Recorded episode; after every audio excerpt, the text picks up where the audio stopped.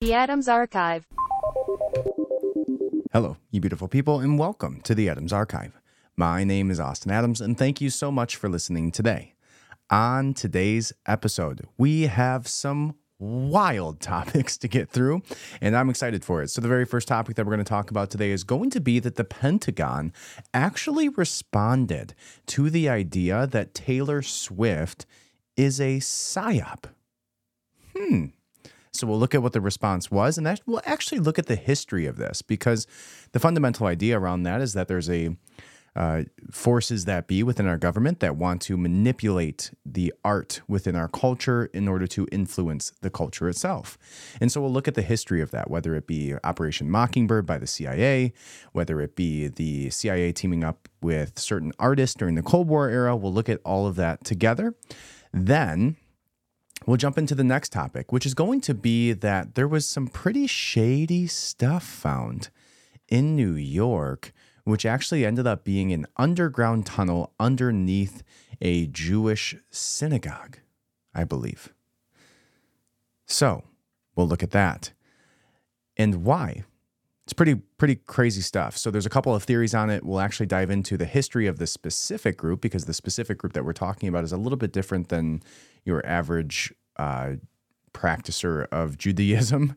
Um, so we will look at that as well. And then we will dive into some breaking news here, which is that the United States, in hand in hand with the uh, with Britain have dis- the UK have actually uh, conducted operations overseas against Houthi rebels, which some believe may be the spark of a war against Iran. So we'll look at the history of that as well. So all of that and more. But first, I need you to go ahead and subscribe. If this is your first time, I appreciate you from the bottom of my heart. Subscribe, and if you are here for your second time, third time, or on, hundredth time, whatever, because we're actually about to hit that hundredth episode. I believe we're on episode 96 right now, which is pretty wild. But thank you for being here. I appreciate you. I love doing this for you guys. Uh, we'll have some cool stuff coming up, some interviews, some really awesome things that I am working on in the background. So thank you for being here. Leave a five star review, and let's jump into it.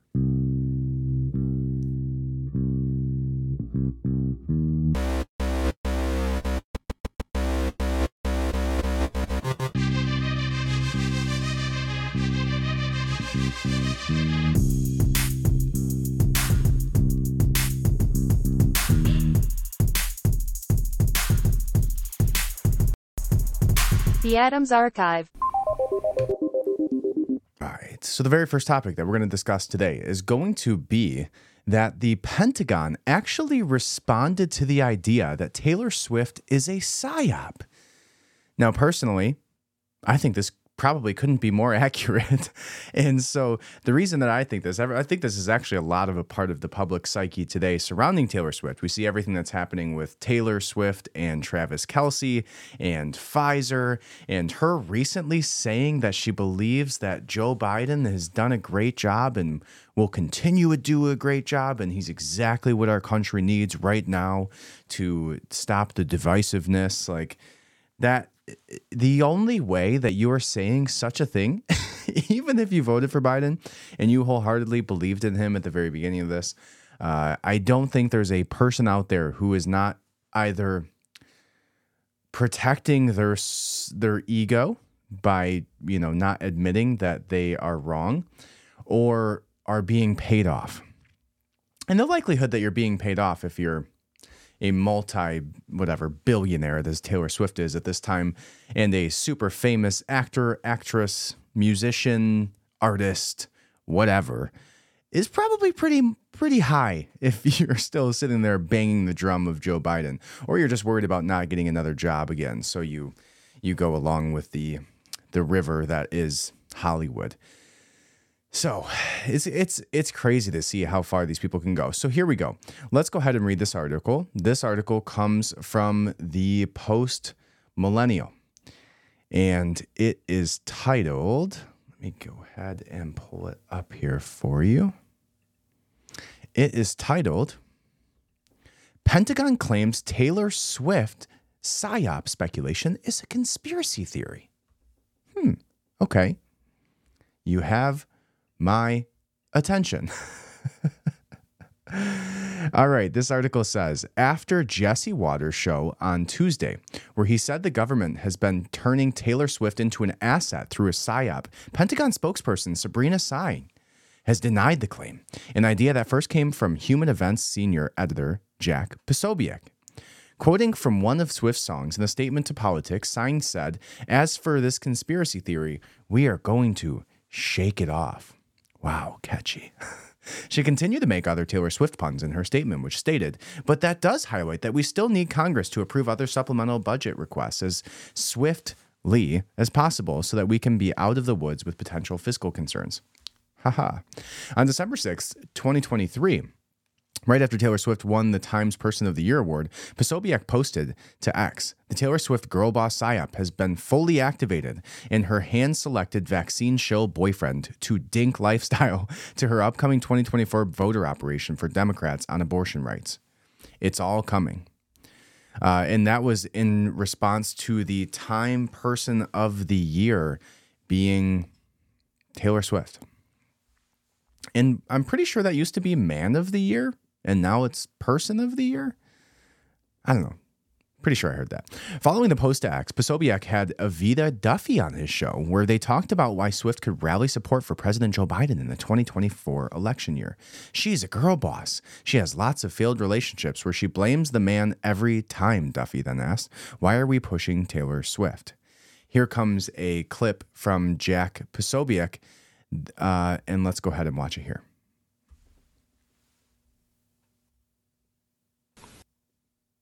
Evita Duffy from the Federalist joins us now. Evita, they've just named Taylor Swift the uh, you know she's that's basically her song that was used for that ad, which is a mix of Taylor Swift and Barbie. Just named Taylor Swift times Person of the Year. Uh, I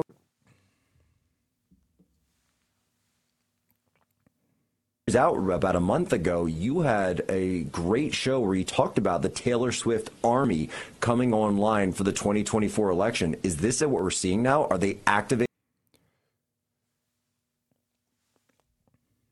the Taylor Swift psyop?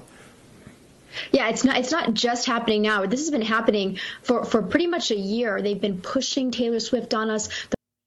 The corporate media has these articles fawning over her. She's like the greatest thing that's ever happened to humanity. Meanwhile, her music's pretty mid. Um, if you, it's actually somebody actually did a breakdown of her music and uh, the melodies. She has like the same melody progressions over 20 times, like, over 20 different songs. Um, she's always complaining about the same.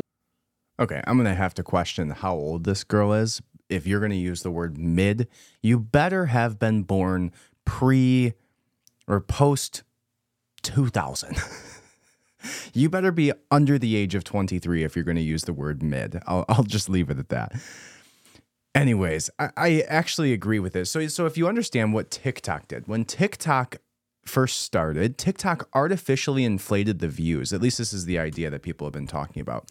Is it took a, a, few select amount of influencers and it artificially inflated the views that they were getting on the platform those people then who felt like they were a big deal went and talked to people about it and told people how many views they were getting on TikTok. As a result, a bunch of people fled into TikTok. And so what they've and, and they cared about the original few official people that got their views artificially inflated. I think one of the names of the girls is I don't know. There was one girl that started TikTok as like the TikTok girl. Now nobody really cares about her, right? She just did like a dance and whatever, and then all of a sudden she got like a billion views. And so the way that they did that is they artificially inflated the views. They artificially created celebrity, and then they made those celebrities influence be valued by the mass public, right? And so I think that that's exactly what happens with Taylor Swift here. I believe because her music, to be fair, is pretty mid, although I am cannot say that with a straight face and never will. Uh, but Taylor Swift's music is garbage. It's terrible. She's a great uh, performer, and by performer I mean she has a great team of people around her with fireworks and laser shows and all of that. But uh, I, Taylor Swift is a very unimpressive musician. completely unimpressive to me. And the fact that she is the single most highest earning musician, music, musician of all musicians is astounding to me because she's just a performer. Anyways, so that to me lends into the idea. The same way that we will look at this in a minute is they artificially inflate these people's viewership. They they get the mainstream media, the mainstream radio stations, the mainstream award shows to all pump these people up, pump them up, pump them up. Meanwhile, these people are just puppets for whatever they say to from the, the powers that be goes. And so that's where this idea of it being a psyop comes from. So let's finish out this clip if we can. Tolerate this girl's uh, vocabulary, and then we'll continue on breakups over and over again in these songs. Jake Gyllenhaal is somebody who she wrote the song All Too Well about, which is like a 10 minute song where she complains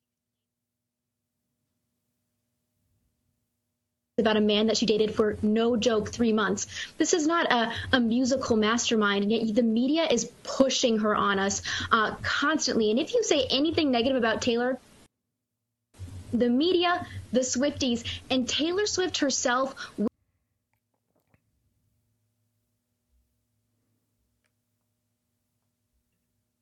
Okay, I think I know what she's going to say. A misogynist, and here's why I think that is. Taylor Swift is the perfect Okay. Taylor Swift's music is absolute trash. So the only way that she got into the position that she's in is if she's working with the government. So here's the here's the rest of the article. And it says, and this was December 6th that this conversation happened on Real America's Voice. But it says uh, Watters posted a clip of his segment to X on Wednesday, where he had uh, he said an idea was floated at a NATO meeting in 2019, where Swift could combat online misinformation. So maybe here's some actual evidence of this potentially. Taylor Swift's the biggest star in the world. Sorry, Gutfeld. She's been blanketed across the sports media entertainment atmosphere. The New York Times just speculated she's a lesbian. And last hmm. year's tour broke Ticketmaster. A tour that's revenue tops the GDP of 50 countries. Wow. I mean, I like her music. She's all right. But I mean, have you ever wondered you like why or how she blew up like this? Well, around four years ago, the Pentagon's Psychological Operations Unit floated turning Taylor Swift into an asset during a NATO hmm. meeting. What kind of asset? A psyop for combating online misinformation. Listen. You came in here wanting to understand how you just go out there and counter an information operation. Well, the idea is that social influence can help, uh, can help uh, encourage or uh, promote behavior change, so potentially as like a peaceful information operation. I include Taylor Swift in here because she's, um, you know, she's a fairly influential online person. I don't know if you've heard of her. Yeah, that's real.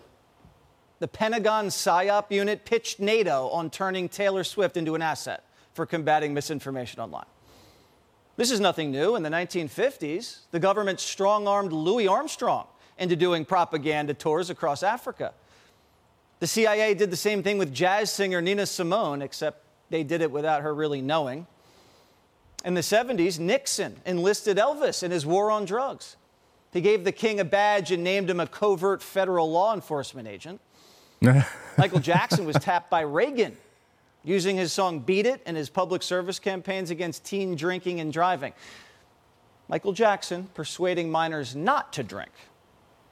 Anyway, so is Swift a front for a covert political agenda? Primetime obviously has no evidence. If we did, we'd share it. But we're curious because the pop star who endorsed Biden is urging millions of her followers to vote. She's sharing links. And her boyfriend, Travis Kelce, sponsored by Pfizer. And their relationships boosted the NFL ratings this season, bringing in a whole new demographic.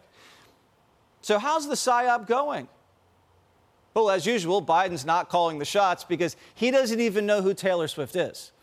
He's confused her with Britney Spears and Beyonce. Hmm. You could say even this harder than getting a, a ticket to the Renaissance tour or or or Britney's tour. She's down in it's kind of warm in Brazil right now. Former FBI agent wow, Stuart that Kaplan. That is brutal. Now, Stuart, is this Britney Spears feasible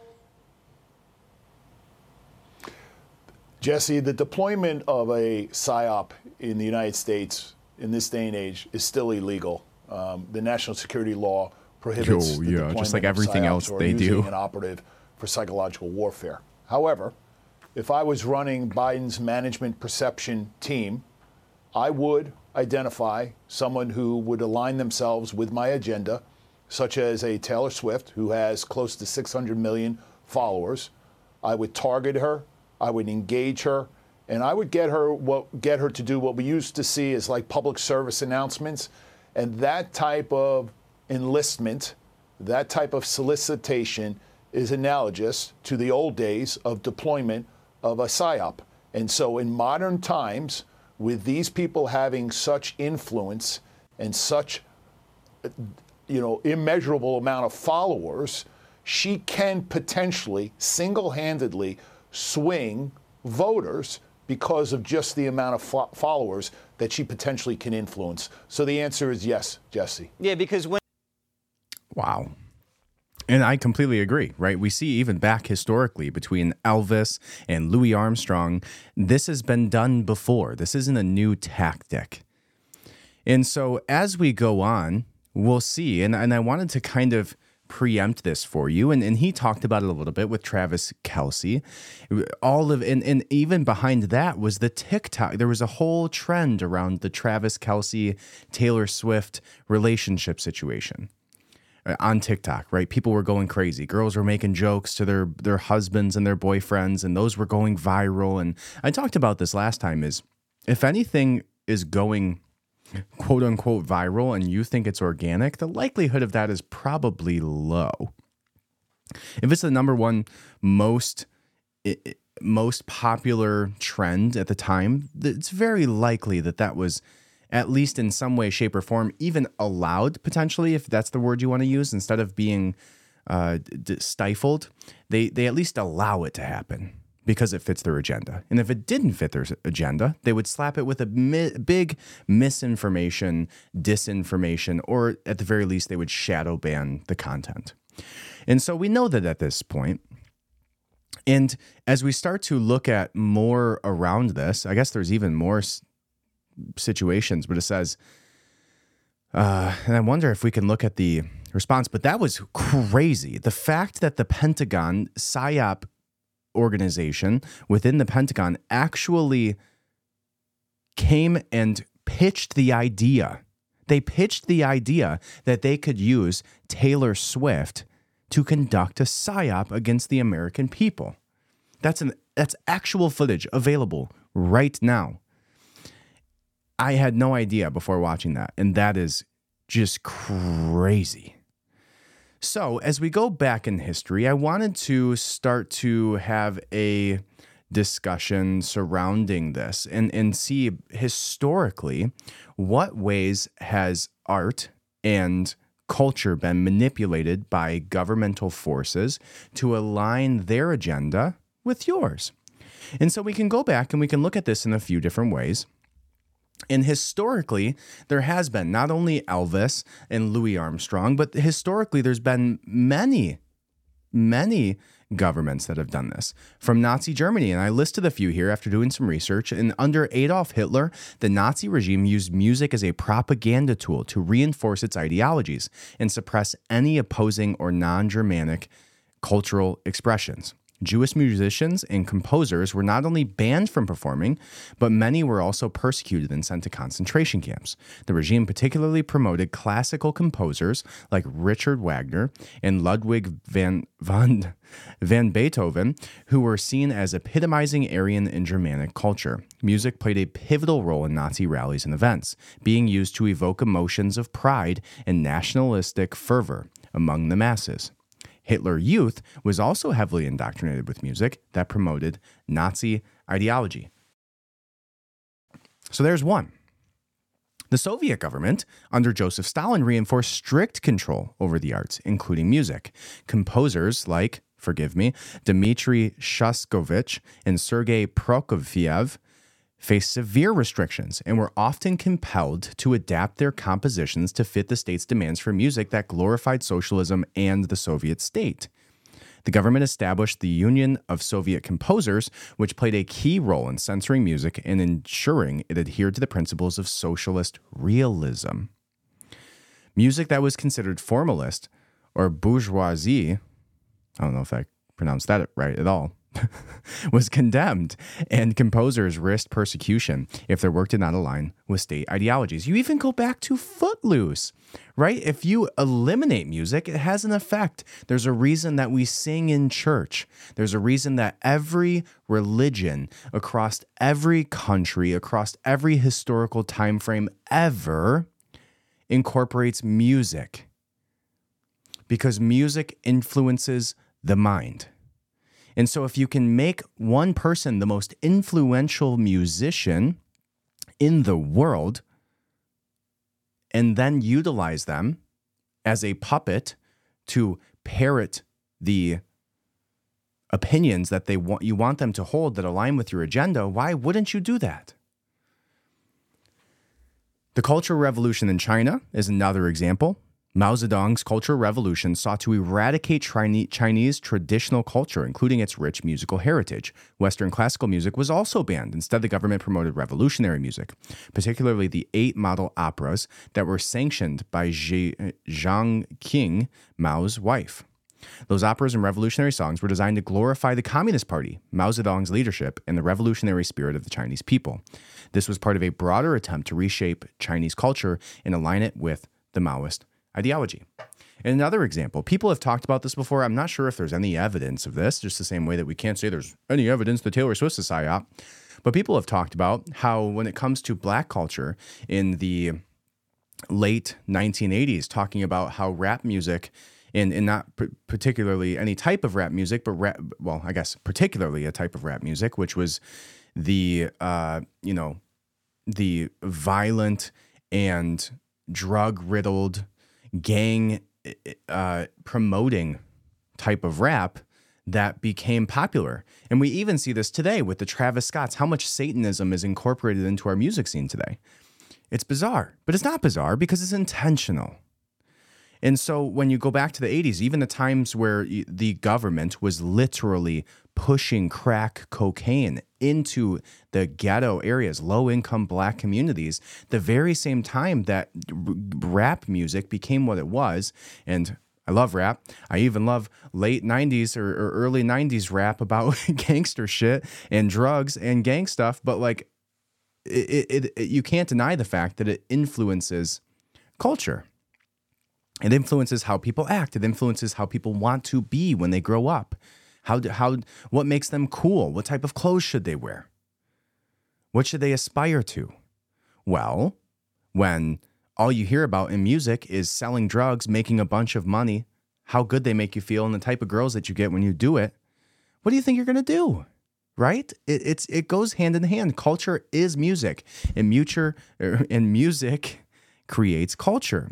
It, it, and so um, this goes on and on. I, I, have other ones which talks about the apartheid South of uh, South Africa during the apartheid era. The South African government used music as a tool to support its racial segregation policies. Cambodia used it. Iran after the 1979 uh, revolution. North Korea. In North Korea, music is used as a tool as state propaganda to an extreme degree. All music in the country is strictly controlled by the government. Why? Why would they do that? They wouldn't. And, and of course, they wouldn't do that here in the United States of America with us free people, right? Our government would never do that. Songs are written in North Korea to glorify the Kim family and the Workers' Party of Korea, often incorporating thing, themes of loyalty, patriotism, and devotion to the leaders. Music is used in schools, workplaces, and public events to instill loyalty to the regime and reinforce its ideologies. There is virtually no exposure at all to international music, and creating or listening to non state approved music can result in severe penalties.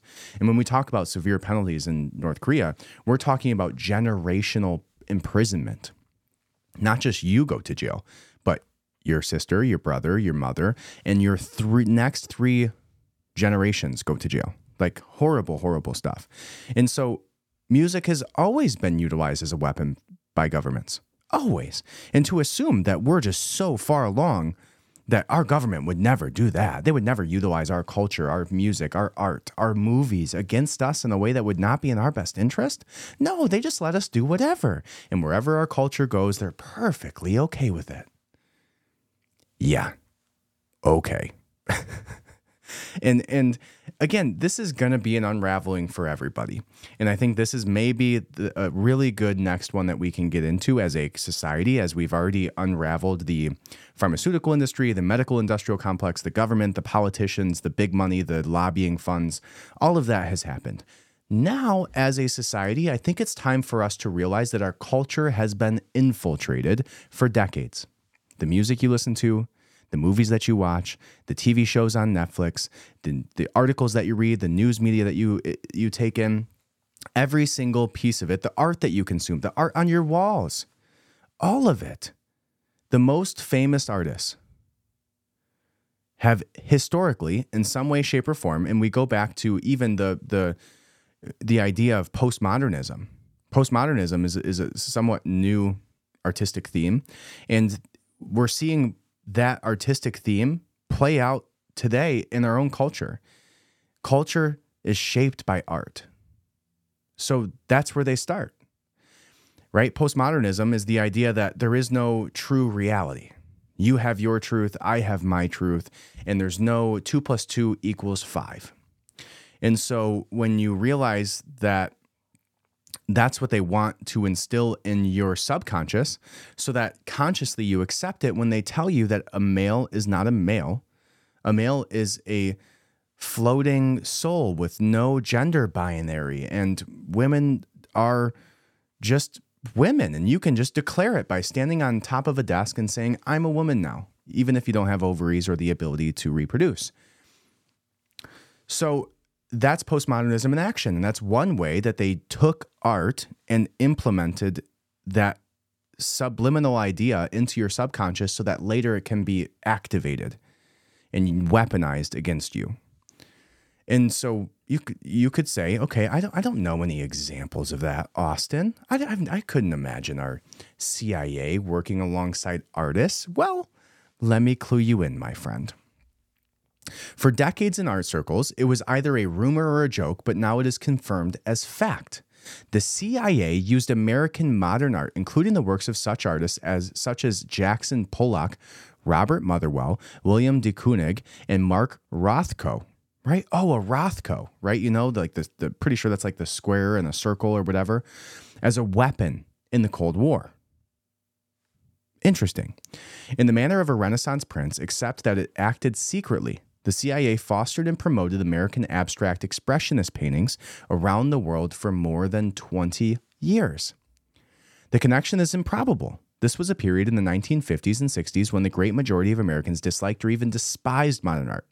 President Truman summed up a popular view when he said, "If that's art, then then I'm a hot Hottentot? what the what is a Hottentot? As for the artists themselves, many were ex-communists, barely acceptable in the America in, in the America of the McCarthy era. And certainly not the sort of people normally likely to receive US government backing.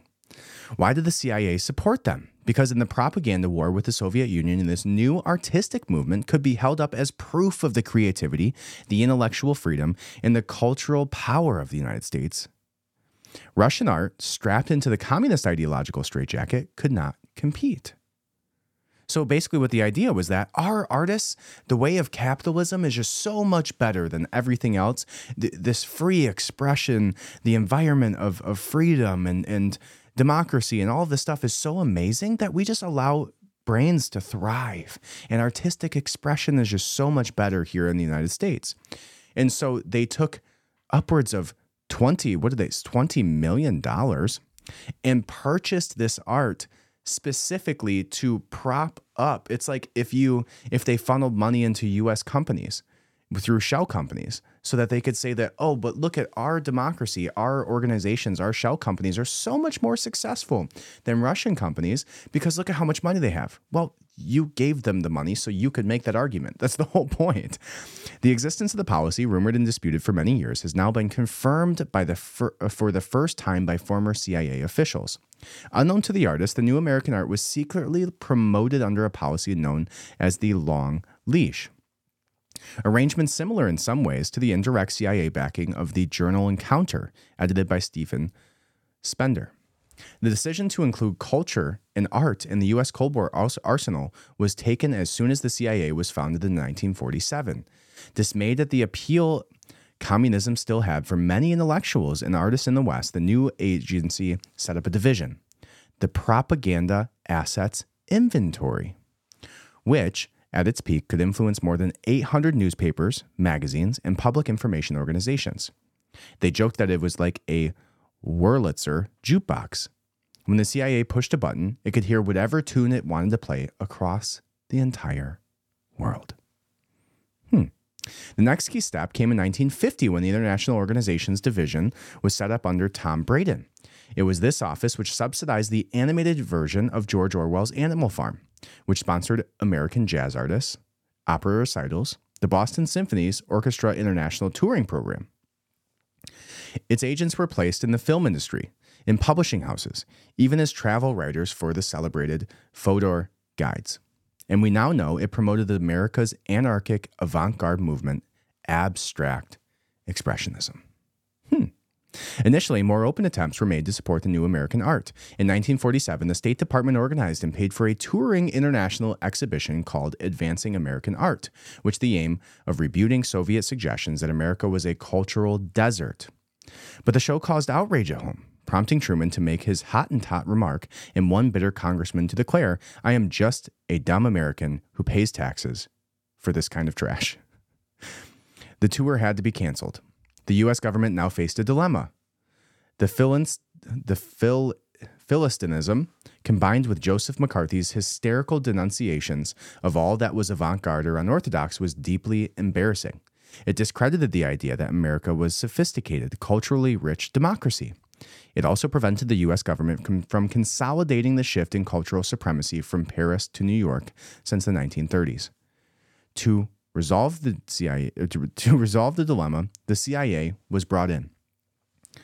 Hmm, very interesting. Now this goes on and on and on. This is an article written by Independent, um, independent.co.uk. And the title of it is Modern Art Was CIA Weapon. And it was writ- written uh, on Sunday, the 22nd, October of 1995. Super interesting article. I absolutely think that you could dive into more of the history of that. But I just want to give you that background. That's just one aspect of it where our CIA has been a part of influencing culture through art. Now we can go into the next part of this, which is called Operation Mockingbird. And Operation Mockingbird was the hand in hand uh, CIA operation between journalists, news networks, and Hollywood. And I myself need to do a deeper dive into this, but I had just recalled about this when talking about the Taylor Swift conversation. And, and, honestly, I didn't think this conversation would go that long. I usually have some warm up articles sometimes before I get into the deep stuff. But man, this is so interesting to me that I think we could probably sit here for five hours and talk about this. But it really is a culture death. You go back and listen to music. Go back and listen to Led Zeppelin. Go listen to ACDC. Go listen to any of the, the great musicians of the 1970s and early 80s before the, the, the, the fingertips of the CIA started to get into our music. And we have done nothing but go downhill as a society musically there, there's very few examples that you can give me that would even rival any of that. The very first, I'll give you a, side story, go down the memory lane real quick. Um, when I was maybe, oh, I don't know, eight years old to eight to 10 years old, probably, uh, my grandparents took me on a train ride to Chicago from Detroit to go see my cousins. And I had just gotten for the train ride a new Walkman. I believe it was a, a gray Sony Walkman. And uh, my dad took me to go get my very first CD for my Walkman. And I ended up getting the Led Zeppelin discography. So all I listened to for probably six months was every Led Zeppelin song ever. And that is still to this day my favorite album. I have the vinyl upstairs right now that I listen to. Greatest band of all time, in my opinion. Uh, anyways, trip down memory lane. So, uh, uh, we have had a cultural death, an artistic death here in the United States that has been unfolding for decades. You even want to talk about architecture, and I would love to do an interview with somebody who could speak more on this because I'm not an architect and I don't know the history of architecture. But to me, you go back and you look at even go back and look at Roman times, Greek times, go back and look at uh, the Gothic eras, uh, and and go back and look at the the pyramids like there go back and look at any history of time in the last 2000 years and you will see if you took a time machine every 100 years you would see beautiful architecture cathedrals and and uh, political buildings and and uh, courthouses and schools and all of these things are so beautifully created because when people used to create architecture, they used to do it to to please the gods. They used to do it because there's a frequency within the, the building that you're in. And, and when you walk up to it and go through that door, there's a feeling that should be associated with that. And that is dead in the United States. Go drive your car around, and the only thing you're going to see is a box and the box and the bigger box and the taller box and the wider box and you drive your box by the boxes and you see the boxes and you walk home to your box and you open up the box door to get into your box room to go into your box kitchen to create something in your box oven and pull something out of the box fridge to it's an endless cycle of squares in in our culture in our architecture and and it's it's so sad to me to see that we just that that's what we live in today and so when we look at whether it's Project Mockingbird, whether we look at the the CIA working hand in hand with the art within the Cold War, whether we talk about the the historical aspects of music, there has been nothing but death of creativity in the United States every piece of culture that has been brought here has slowly dwindled and died. And it seems to me like it died at the hands of the organizations that are being funded by our tax dollars so that they can diminish our creativity and so that they can control your subconscious. And I think bringing it full circle back around to Taylor Swift is that's exactly what has happened here. And now I do have a full article on the Project Mockingbird. Let's see how far we're into this. Wow, we did 38 minutes on Taylor Swift. so I think we can move on. But um, I did find a Substack article because it was actually a little bit interesting. Um, it's called Media Manipulation and Operation Mockingbird. Uh, it was written October 14th, uh, 2024, and it is from the Reveal Revealed Eye Substack, so revealedeye.substack.com. And it looks like they do a pretty, I don't know, decent breakdown. I haven't read through it all yet, but I think 38 minutes on on uh, media manipulation and Taylor Swift is probably a good start. So, on your own time, feel free to go watch that. Here's a quick video on Project Mockingbird, then we'll move on. Real concern that planted stories intended to serve a national purpose abroad um, came home and were circulated here and believed here.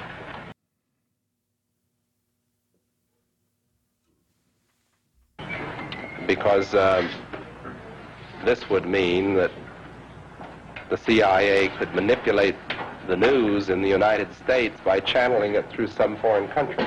And we're looking at that very carefully. Do you have any people being paid by the CIA who are contributing this is from a House Intelligence Committee in 1975. to a major circulation American journal?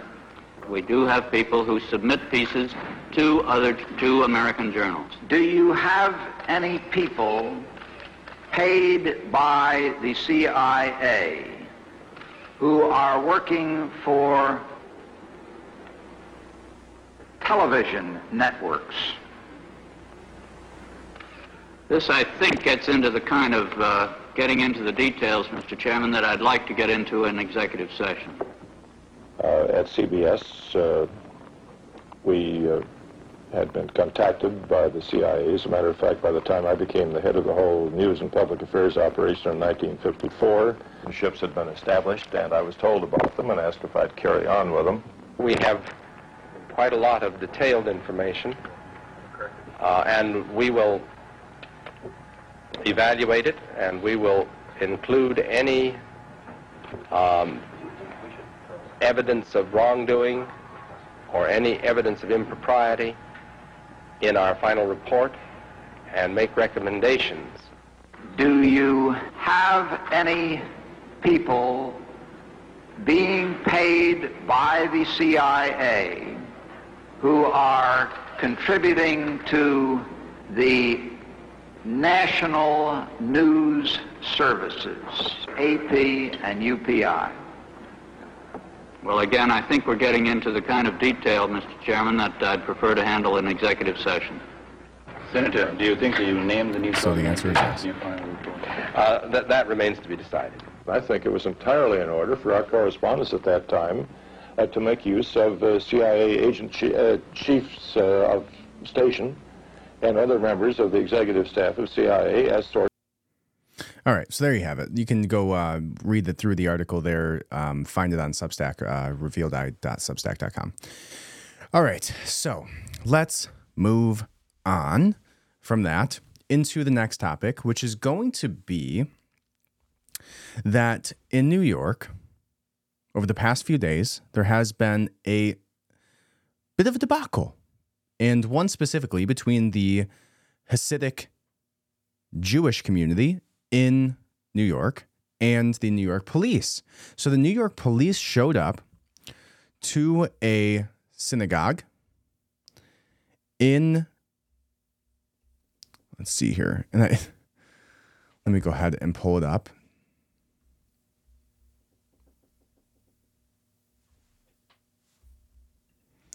All right.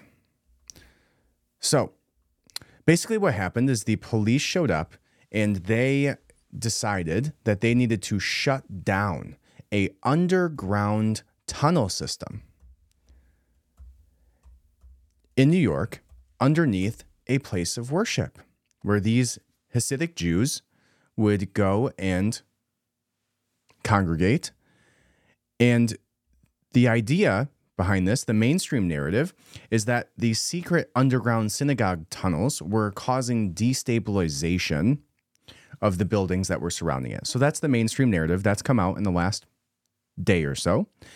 And nine of these Jews were arrested. And now I do want to preempt this with love my Jewish family. I'm, not Jewish, so I don't technically have Jewish family, but you know what I mean.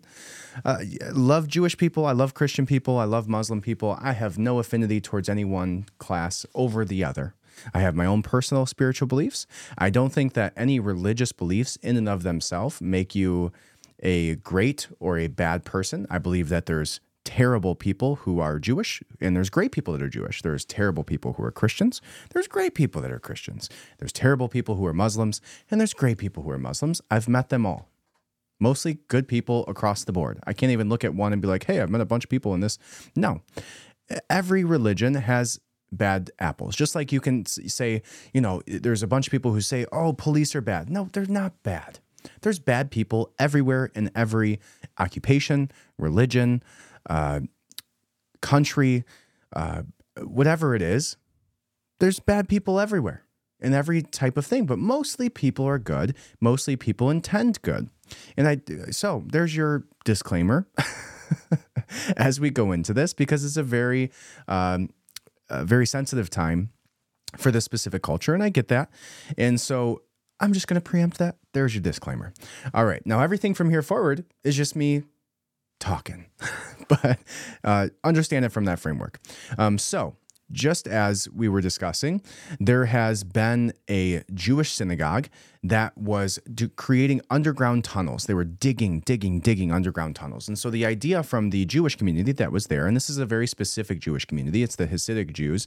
The uh, I can see if I can pull up the exact names of them here for you because it, it does matter because this specific culture is known for having to deal with some very specific uh, um, pushback in certain situations in this small area. So this specific uh, Jewish culture, I believe, is a um, more orthodox culture. And I actually have a whole thing here, but it, uh, uh, it, to me, it's of Russian descent. And so here, here's the general idea is that they were digging these holes and they claim that they were digging these holes because they were six they, they started digging these holes six months ago because of the covid restrictions or they, they dug them during covid because they wanted to uh, congregate and practice their faith during a time where they were being told no you cannot do that Okay. Now there's a secondary theory, which is that they are digging these tunnels because the person that they the the the Messiah, I believe, that they believe in, says that you have to consistently expand your place of worship. And maybe I'm getting that wrong because we'll get into a thread here in just a moment. Um, but let's let's dive into the timeline of this. So on January 8th, videos circulated that showed a tunnel network under the Lubavitch, that's the specific one, the Lubavitch HQ in Crown Heights, and several Jewish men being arrested. More videos show another Jewish man escaping through another tunnel and a group resisting officers. The building was shut down afterwards. Initially, the claim was that the tunnels were made to pray during COVID. This, according to this thread, okay, and this thread is not this is not CNN, this is not Fox, this is not um, this is not a news organization. So in, I guess everything you hear from every organization, because I'm talking about those two too. I wouldn't believe Fox or CNN on everything either. Um, but this is the a individual account on X, so take it with a grain of salt. But this seemed to be the most uh, factually and organized article that I could find on this. It says initially the claim was the tunnels were made to pray during COVID. This is most likely false. Neighbor with mikvah access, as of six months ago, no work on the tunnel had begun. Since renovation was the main reason the tunnels were noticed, they could have been there earlier. Um, and now they add some receipts here, which says that the tunnel found burrowed under the women's section of 770, possibly destabilizing the building. And there's three, four other articles that are attached to this to back up the idea that they were just stating there. And so the next thing that it states here as we go into that, and so th- that's the the general idea is that they were saying, "Oh, we were doing this during COVID because we weren't allowed to worship." Well, it seems to be that that was, according to this, false because these tunnels weren't started but six months ago. Now, where it really started to get some fuel on the fire is during one of these videos, as these people are uh, resisting arrest. There was a, quite the scene. They're flipping over pews and creating these wall barriers as the police are grabbing them and they're pushing back and forth and like this. This the whole chaos ensuing inside of the synagogue. And as that's happening, a guy is breaking down the walls, and like a police officer is like or, uh, is breaking down the walls and starting to pull people out of it. And one of the the um, Jewish people that are there pull out a mattress. And on this mattress, this is a soiled mattress that looks to be whether it's old blood or uh, feces or something that's on this mattress. And it seems to be a small mattress um, that some people were saying was meant for uh, a child. And that's kind of what it looks like. Okay. But we won't make any assumptions yet. But that's that's what's probably one of the biggest fuels of the fire. Now the other thing that was very questionable about the situation is one of the people, one of the Jewish guys was escaping and he went through the tunnel system and he came up right next to a child's museum. Hmm. Now, that's not to say that there's children in the museum, but it is to say that the museum is meant for children. And so there has been theories that these individuals were using this for some sort of human trafficking. Okay. Now, again, unfounded, a couple weird coincidences. And here's the side part if these people were just digging tunnels so that they could pray during COVID, more power to them. That's awesome. You should do that. Fuck the government. They can't tell you what you can and cannot do, especially when it comes to your religious practices. So, wholeheartedly believe that. If that's what they were doing, awesome. They should do it. Um, but there's a lot of skepticism around maybe some more nefarious reasons why this was happening. And so, as we go deeper into this thread and deeper into this article, it starts to talk about some of those things. It talks about the mattress, talks about the um, the pushing and shoving that ensued. I believe nine people total were arrested that were a part of this synagogue. So the next portion of this says the contents of the tunnel are very disturbing and don't seem like items extremist students would keep. A mattress with a dark stain was found. A baby high chair was found as well. So that's a weird one. The crowd protecting the tunnels isn't small. They are also aren't of student age. Here's the full video of the tunnel network that we have access to. The video shows passageways that extend that aren't explored. It's unclear whether the other passages might contain. Does this tunnel network look like something done in six months? So it absolutely does not look like something done in six months. So let me share this with you here. Um, this is, it looks old almost to me. It looks like it's been used. There's there's like old chipped paint hanging off of door frames, and there's a big uh, like sand lot. Let me go ahead and expand this for you here. But there's the the high chair. There's what looks like some wheelbarrows, a bunch of just stuff thrown around, cinder blocks thrown around, some carved little tunnel doorways that they're crawling into now with a flashlight. And so as they walk back, it's just a crawl space now, essentially, from the more uh, substantial part of it that is where could have been where that person came up into that right right outside of that children's museum. So that's bizarre. I don't think this was built six months ago. Again, I'm not a uh, archaeologist or whatever the hell you need to be to date that stuff. Um, but it says, where does the tunnel exit to? Using geomapping, one of the tunnels exit near the local children's museum. It's also unclear how large the tunnel network is and where the other passages lead. As more information comes in, we will know how extensive the network is. And they show you the photos as to how they know this. This is where the video where the guy came out of it. This is the photo where they actually found that same portion of it. Um, Discussion of the tunnels online has been avoided by many accounts. Some accounts claimed the tunnels were even fake. Israel War Room labeled such discussions of the tunnel anti Semitic. They claim that it's just a simple building code violation. Hmm, then why are we getting in like fights and arrested over building code violations? You get a fine for that. You don't get arrested. You don't get into pushing, shoving matches with the police over building codes. It says the label conspiracy theorist has been applied to people who believe tunnels could have been used to harm kids. No explanation has been given for the stained mattress and baby high chair in the tunnels. Is the conspiracy, or is there more to the Brooklyn community? Research reveals a dark history of sexual assault in the Brooklyn area. If you do speak out about it, you are shunned from the community and harassed. Disturbing testimony in the article speculates that the number of young boys sexually assaulted could be as high as 50%. Wow. Uh, the community is, and there's four different articles that it attaches there. The community is very secretive and will oftentimes cover up or silence people who have been assaulted. The community is very religious and strict. If you go against the grain, the community turns against you. Hmm. And they have a video about this specific here with a re- religious revealing look at the Satmar sect. John, good morning. Good morning. Fascinating case. And it's a case that's being watched closely, Anthony, not just because of the allegations that a trusted community leader sexually abused a young girl he was assigned to help, but also because the trial has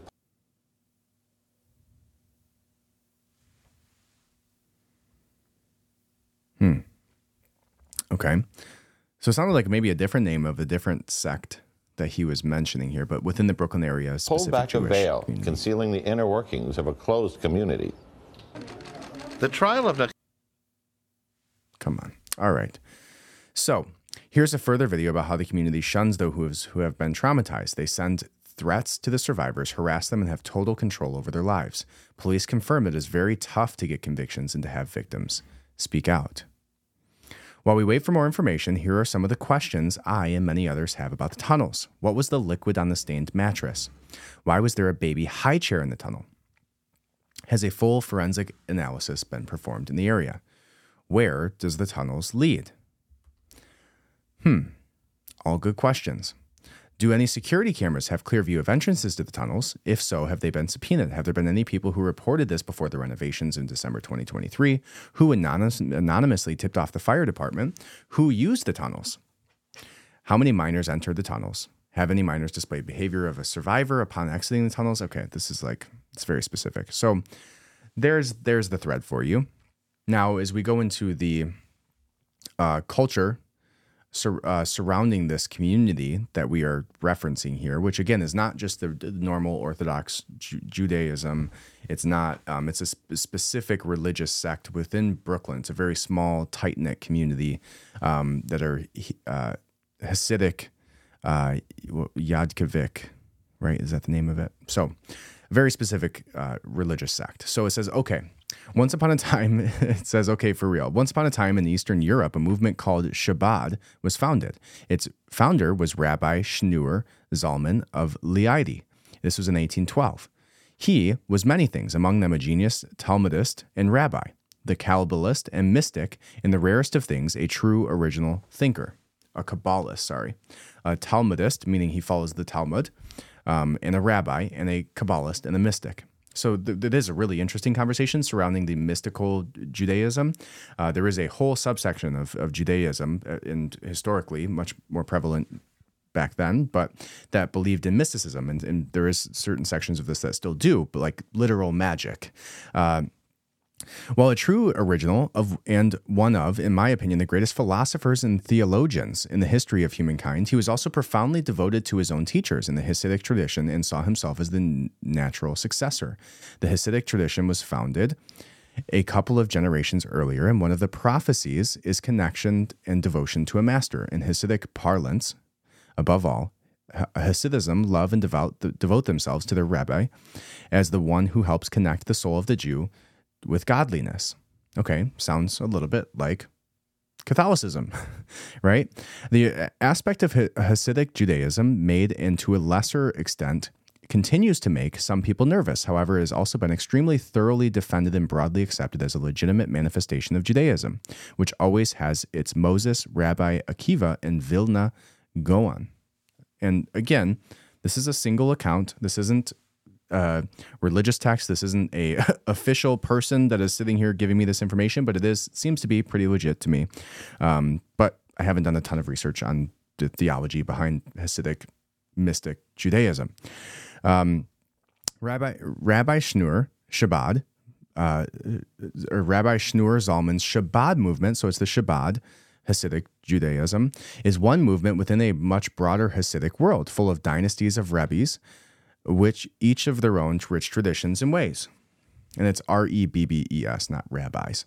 Although it is not a widely studied or always emphasized point, Hasid- Hasid- Hasidism, Hasidism, as part of their devotion, generally see their rabbi as a messianic figure. The word is loaded and makes people extremely uncomfortable. It may be worth pausing briefly to explain that Hasidism is seen by um, the founding of the movement as a redemptive revelation of Torah, a movement whose original geist is to raise the Jewish people from the spiritual and physical malaise of exile and return them to their deepest soul and identity, a holy nation united with God. The more that holiness and redemptive soul is brought into the world, the more the time of the general redemption, the macrocosm of that inner redemption draws near. The Rebbe is a Torah of flesh and blood, that general reality insta- instantiated in a holy and saintly individual. Uh, so much for the brief explanation, they said. Fast forward to the 20th century, the descendant of Rabbi Schneur Zalman, Rabbi Joseph Yitzhak of Lubavitch, survives imprisonment and near execution by the KGB in the Nazi bombing of Warsaw, and after much deliberation moves to New York City. Wow, that's wild. The known reasons for this choice are varied. Some are spiritual, New York becoming a center of influence on world Jewry. Not sure that's a word. Um, and some are very pragmatic. The Jews of the U.S. are already monetarily feeding most of the Eastern Bloc Jewry. Thus, the sixth Lubavitcher rabbi, Lubavitch is a tiny town in Belarus that has the home of the longest surviving branch of the Chabad movement, um, comes to Brooklyn and moves into 770 Eastern Parkway in Crown Heights. The sixth Rebbe passes away in 1950 and is succeeded by his son in law and distant cousin, Rabbi Menachem Mendel Schneerson, in 1951. Though he doesn't live in the building, 770 is where his office is located and remains the HQ of the Chabad movement. Now, you have to understand the Chabad movement in the US in 1951 can practically fit into a single small room. It is a tiny, poor immigrant community, remnants of a world for that the Nazis and Bolsheviks destroyed between them. They had nothing, no resources, no connections, barely any English, a tiny immigrant community in, in what was then a prestigious middle class Jewish neighborhood in Brooklyn. What they got in 1951, however, was capital L leadership. Not sure what that means. Um, the seventh Rebbe, henceforth the Rebbe, declares in his first official speech that as Rebbe that this is the generation that will bring a final end to exile and usher in the messi- messianic age. He declares this about a long room full of people. He then sets about changing world Jewry. Again, don't know if that's a word. Uh, books could be written about the Rebbe and have been, but suffice to say, the Rebbe creates from nothing a mass movement devoting to hunting down in love the Jews that Hitler hunted in hatred. Hunting down in love the Jews that Hunter uh, that Hitler hunted in hatred with bringing Torah and mitzvot in love the commandments to every single Jew. Chabad sent so it sounds like they're trying to just expand among all of the Jewish people. Chabad centers, with no central funding whatsoever, by the way, are opened all over the world. The Rebbe pushes and pushes for a single Jew to perform a single commandment. He seeks to revive a broken and orphaned generation. He expands Chabad in massive global movement. All of this is just an atheist, know nothing all of this is just what an atheist know nothing can appreciate about the Rebbe. He barely slept and was totally publicly devoted to other people for decades. Stories of Jews and non Jews meeting with him are countless, and always he emphasizes the imminent redemption and how to get there. Okay. Now it says we get to the sensitive part of the story, but I'm going to try to stick to simple public fact. The Rebbe's emphasis on um, the Messiah grows greater and greater in his final years of leadership. The Rebbe passes away in 1994. The Rebbe's Hasidism very much believed and believe that if anyone in this generation was a candidate to become the final redeemer according to Jewish law and tradition, it was and is the Lubavitcher Rebbe. However, following the Rebbe's passing, as the dust settles, there is a bit of a split. Some hedonism fervently believe that spreading the awareness of the Rebbe as the Redeemer is a core part of bringing about the redemption. They are the Masic, mes, Meshichitism, M E S H I C H I S T I M. Their flag is yellow and ubiquitous. The majority of Hasidism and ever growing consolidated core of Chabad or, uh, official organs believe that this is not the Rebbe's will. Okay. Um, now, another issue, 770, is like the home and place. Let's see if there's anything specific we want to get into here. Uh, now you know a lot about a certain subsection of Jewish culture that you probably never needed to know so much about. Um, another thing you should know is that even beyond the by now old distinction between uh, the Meshichitism and the anti S, as they are known, Chabad is highly decentralized and full of typical politics, to, territorialism, fights over money, and all sorts of very human issues. Okay. Uh, let's see what else. Wow. Um, this person is very thorough in their study of this. Um, and so, to the current con- uh, you have a global, decentralized, massively successful organization that runs charities and synagogues and helps Jews with problems, physical and spiritual, all over the world with an official HQ partially occupied by something like a street gang.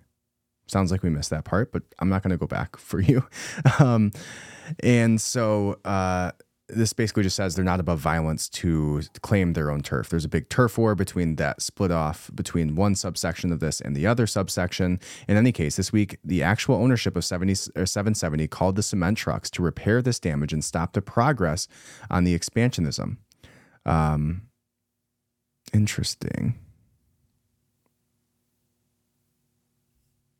Uh, basically, it says that as a result of this expansionism and taking over this territory, they wanted to uh, start breaking into uh, the the so basically one portion of this subsection lives in the top floor and one portion lives on the bottom floor. And so uh, you have a global decentralized, right, like a streaking.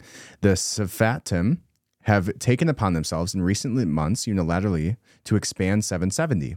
Their way was doing was starting to break into an adjoining basement. The main synagogue of 770 is in the basement, an old decommissioned ritual bath or mikveh, 770 is indeed, which a mik- mikveh is basically where you're supposed to go bath, bathe yourselves. Women are supposed to go there before they have their period. Men are supposed to go there before and after they have sex. It's like a way, it's like the, you cleanse yourself in this area.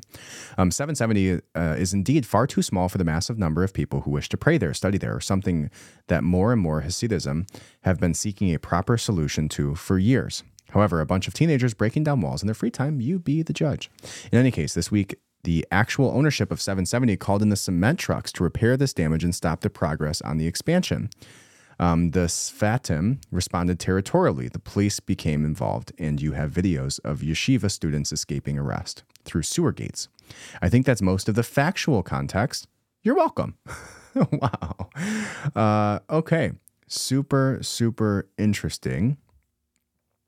Uh, if you wish to read more about these topics, here are some good books The Philosophy of Chabad by Rabbi Nissan Mindel, The Rebbe's Army by Sue Fishkoff, and Rebbe by Joseph Telushkin. Hmm, very interesting. Uh, the broad interest in this story on Twitter and beyond is largely anti Semitic, with filth like this uh, is a dime a dozen. Looks like something was uh, deleted there. Um, interesting. Okay, so this makes much more sense to me, and I think was probably important to actually get into the details on, uh, than uh, than long term human trafficking under the streets of New York. Uh, so we have come to a conclusion, and that is, I vote not human trafficking. that is my that is my conclusion here. I have debunked this, uh, maybe not completely, but it seems much more likely that that was the case. Is that there's a bunch of territorial uh, Jew fights going on, and uh, they're fighting over territory and expanding their territory, and the landlord called on them, and they were digging into the basement, and now we see what we have. A little weird that there was a high chair there. So there's your competing threads, I guess. And one thread being these uh, this Jewish sect is creating underground tunnels for human trafficking. The other one being this is a territory war between very uh, somewhat poor um, and uh, emotionally charged organizations for territory. Um, so that that seems to make a lot more sense to me, guys, than than underground human trafficking Jewish rabbis. I don't know. Um, but there is some articles out there of, of, you know, just as you can find for Christians and Catholics of wrongdoings, which if that's the the the ruler that you measure everybody's affiliations by, then you can basically say that everybody is running a human trafficking organization then, I guess. All right, so let's move on. The last thing that we're going to talk about, and we're going to talk about this somewhat briefly, is the fact that uh, and let me go ahead and actually just pull this article up because I haven't been I haven't had time to read through this completely yet because this just happened. So this is breaking news is the fact that the United States and the UK coalition conducted a strike on Houthi rebels, a joint strike. And so as this article loads, we'll learn more and more, but I guess the the uh, the concern around this is that the reason that the, the concern around this is obviously that the Houthi rebels are backed by Iran, right? So this is this comes from Fox News, and it says. Pull this over a little bit. All right, this comes from Fox News, where it says, as it loaded and unloaded on me, um, that the US and UK coalition strike Iran backed Houthi targets in Yemen after spat of ship attacks in the Red Sea. So you've been hearing this back and forth, right? The drone stri- strikes and the aircraft carrier shooting down the drones, and all of this has been going on with these rebel militants that are backed by Iran. And so, what I think is interesting is it's always Iran backed militants. Is is are Ukraine in every article by Russia U.S. backed? Ukrainian militants? do they? I'm sure they understand the proxy war just as much there as as we do here, right? So if we're calling that every single thing, it's not it's not a war with Houthi rebels, it's a war with Iran, and that's what they're preempting for us, and that's that's what the priming that we're seeing here is. Before they put Houthi, they put Iran backed, and that's for a reason. So Yemen's Iran backed Houthi militants have stepped up attacks or commercial ve- on commercial vessels in the Red Sea in in uh, previous weeks. It says the United States and Britain carried out a series of strikes on military organizations and locations belonging to Iran backed Houthis in Yemen early Friday in response to militant groups' ongoing attacks on vessels traveling through the Red Sea. Fox News is told that there were attacks on more than a dozen Houthi targets by air, surface, and subsurface platforms. The attacks were carried out with support from Australia, Netherlands, Bahrain, and Canada. A U.S. defense official says the UK contributed aircraft. President Biden said he'd authorize strikes in direct response to unprecedented Houthi attacks against the international maritime vessels in the Red Sea, including the use of anti ship ballistic missiles for the very first time in history. These Houthi attacks, Biden said, have endangered U.S. personnel and its allies and have threatened freedom of navigation. These targeted strikes are a clear message that the United States and our partners will not tolerate attacks on our personnel or allow hostile actors to imperil freedom of navigation in one of the world's most critical commercial routes. I would love to hear President Biden say imperil freedom of navigation together. That would be impressive. I will not hesitate, he said, to direct further measurements to protect our people and the free flow of international commerce as necessary. The strikes came shortly after the White House called a lid on President Biden's engagements for the evening, as he was not expected to discuss the matter publicly. It follows news that the Defense Secretary Lloyd Austin ha- had not notified the president or other officials of his whereabouts for several days. Okay. A joint statement from the government uh, basically said that the strikes were intended to disrupt and degrade the abilities of the Houthis' y- use to thre- threaten global trade and the lives of international mariners. Okay. Um, the big question people have around this is the concern of getting into an engagement with Iran.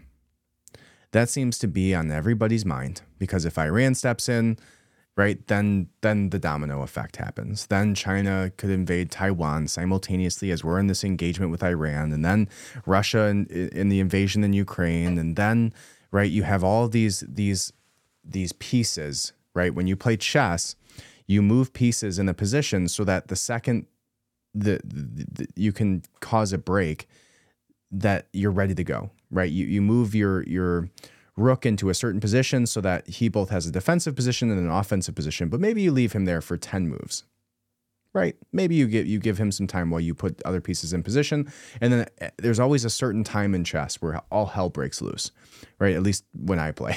I'm not the greatest chess player but i enjoy it. Uh, but it always seems like it's like waiting waiting waiting go and I think that could be what people are concerned about here is that we're, we're seeing this waiting. And the second that the, the the second the United States begins, excuse me, the second the United States begins an engagement with anybody, th- then we're divided amongst several several positions at one time, and that's not a good thing. So the response to this by Hezbollah, the Hezbollah could strike in U.S. intel officials warn, and this is at the same exact time. Lebanese terror group Hezbollah may attack American troops or diplomats abroad, or even strike the United States at home, officials told Politico Wednesday. Hezbollah could draw on the capability they have to put people in places to do something, i.e., easy immigration into the United States. It is something to be worried about, that official, as well as three other anonymous ones that publication cited said that the Iran backed group would likely hit American targets abroad first. The terror group was more cap- capabilities than others in the region, according to the officials, such as a more expansive international network. Many officials in President Joe Biden's administration do not believe that Iran wants a broader war, but they have been working to decrease tensions in the Middle East. Still, recent events have contributed to fears that the conflict between Israel and Hamas could spread its into surrounding countries into the Middle East. Along with its campaign in Gaza, the Jewish state has exchanged fire with Hezbollah since Hamas' October 7th terror attacks. On Tuesday, Hezbollah hit, hit an Israeli base using drones, and the Israel Defense Forces killed three of the terror group's members in southern Lebanon. Hezbollah has said recent attacks on the Jewish state are part of a response to its apparent killing of a Hamas deputy leader in Beirut last week. Hmm. Uh, FBI Director Christopher Wray said in early December that the general threat for foreign terrorist organizations has evaluated since October 7th and elevated, telling a Senate panel that he saw blinking lights everywhere I turn. Hmm. Interesting. Very interesting. In uh, 1983, Hezbollah conducted bombings of the U.S. Embassy and Marine barracks in Lebanon during the country's civil war, which saw Israel invade it a year prior. Now, one thing that's interesting about this as we go back is that, uh, and this comes from the post millennial as I was doing some research on this, it says Trump designated Yemen's Houthis as terrorists one day after taking office. Biden reversed it. So the same organization that, you know, we're talking, we, we are now engaging in warfare against. Donald Trump had them identified and designated as a terrorist organization. And Biden said, no, no, no, not that. And now all of a sudden we're, you know, bombing them. Um, so found that to be interesting. I guess we'll have to wait and see. I'm not going to dive into that article. If you want to go read it, you can go to the post millennial. But that, my friends, is a scary potential. But I've said this before and I'll continue saying it. You know, be prepared for whatever. Uh, live your life as if nothing's going to happen, but be prepared if it does. And so there, there is some very serious engagements that are happening. I, I don't know what to make of this one yet. We've just heard about it today. Time will tell. But until next time, don't listen to Taylor Swift. Put on some Led Zeppelin. Hope that Travis Kelce drops the ball. and if you are in New York and you see a man with a uh, a um, you see a, a, a Jewish man pop up from a sewer, don't worry, they're just in a territory dispute with their neighbors. All right, guys. Thank you so much for listening. I appreciate you from the bottom of my heart. Head over, sign up for the Substack, austinadams.substack.com. Um, you will be getting some emails. More recently, I just brought on somebody new to help out with some of that stuff for me so that we can get more content out to you guys. Uh, anyways, subscribe, leave a five star review, and have a wonderful day. Thank you.